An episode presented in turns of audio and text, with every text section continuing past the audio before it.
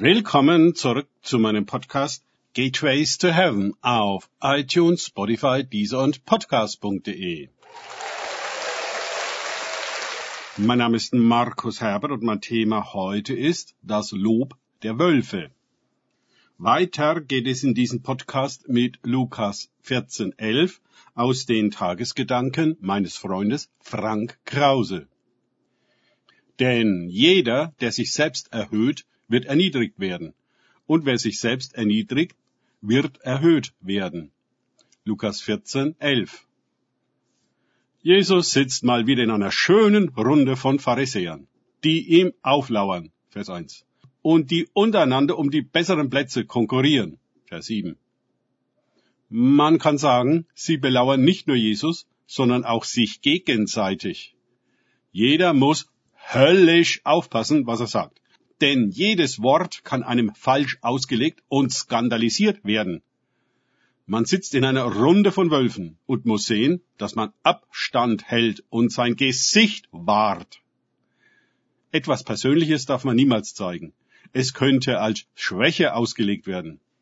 Von einer liebevollen Gemeinschaft kann nicht die Rede sein. Es muss alles politisch korrekt laufen sonst wird man gnadenlos herabgestuft. An solch einem Tisch sitzt Jesus also und spielt das Spiel nicht mit. Während die Pharisäer mit Lauern und Eitelkeit beschäftigt sind, heilt er einen Wassersüchtigen und schickt ihn nach Hause. Die Gelehrten wissen nicht, was sie dazu sagen sollen. Und womöglich kränkt es ihre Ehre, dass Jesus sich einfach mit etwas anderem beschäftigt als mit ihnen. Wo doch sie sehr wichtig sind und der Wassersüchtige unwichtig. Warum kann Jesus ihn nicht woanders und ein andermal heilen? Dann spricht Jesus die Ehrsucht an, die für ihn offensichtlich ist und das Verhältnis der Pharisäer untereinander prägt. Und wie so oft dreht er die Geschichte in ihr Gegenteil um. Wer nach Ehre und Anerkennung strebt, verliert sie. Wer auf sie verzichtet, dem wird sie zuteil, wie dem Wassersüchtigen.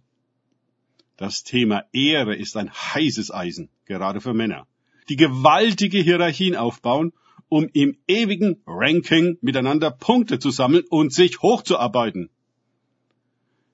Viele wissen überhaupt nicht, wie ein Leben jenseits dieses Spiels geht. Aber Jesus weiß es und kann uns aus dem Ring führen und ein ganz anderes Leben beibringen indem wir nicht mehr unsere Zeit und Kraft für Eitelkeiten und Konkurrenz vertun. Aber in Wahrheit geht es gar nicht um einen Verzicht auf Ehre, sondern auf den Verzicht auf eine falsche Ehre, in einem falschen Spiel, an einem falschen Tisch, mit falschen Freunden. Denn Gott gewährt allen und allem seine angemessene Ehre. Sie besteht darin, in der besten und integertsten Weise wir selbst zu sein. Und das von Gott in uns gelegte Potenzial zu entfalten. Gehen wir diesen Weg, haben wir keine Zeit und Kraft übrig für Machtspielchen. Wir haben ja den wahren Reichtum in uns selbst entdeckt, wo Gott ihn deponiert hat.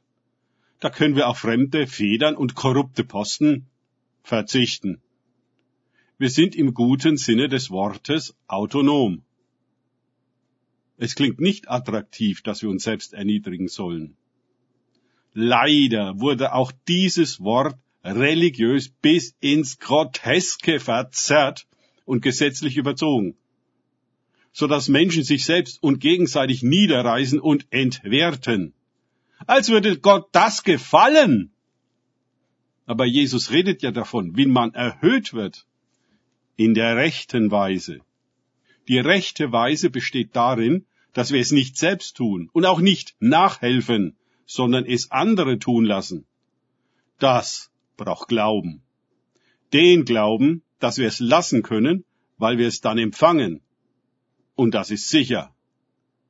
Menschen haben eine existenzielle Angst davor, übersehen und übergangen zu werden. Und sie leben in weltlichen hierarchischen Strukturen, in denen es auch so geschieht, wenn sie sich nicht ins rechte Licht rücken, sich hervortun, darstellen, inszenieren, hocharbeiten, gut verkaufen. In Gottes Reich, also in der Wirklichkeit, hat jeder von vornherein einen höchsten Wert und höchste Bedeutung. Er ist erwählt von Gott, begabt von Gott und bestimmt von Gott, um in dieser Welt sein Repräsentant und sein Segen zu sein. Ja, welche Ehre müssen wir da noch von unmenschlichen Hierarchien und ihren Geschäften haben, die uns weder lieben, noch kennen, noch realisieren, sondern für ihre Zwecke ausbeuten, fremdbestimmen und kontrollieren. Solange wir nicht glauben können, dass Gott uns zu unserer wahren Kraft, Bedeutung, Bestimmung und Größe führt, bleiben wir abhängig vom Applaus der Welt, die zum Preis dafür verlangt, uns selbst zu verraten und zu korrumpieren. Um das Lob der Wölfe zu bekommen, müssen wir üben, die Zähne zu zeigen und eben auch ein solches Raubtier zu werden, was völlig gegen unsere wahre Natur geht. Danke fürs Zuhören. Denkt bitte immer daran, kenne ich es oder kann ich es? Im Sinne von erlebe ich es. Er sich auf Gott und Begegnungen mit ihm einlassen, bringt wahres Leben und die richtige Ehre. Gott segne euch und wir hören uns wieder.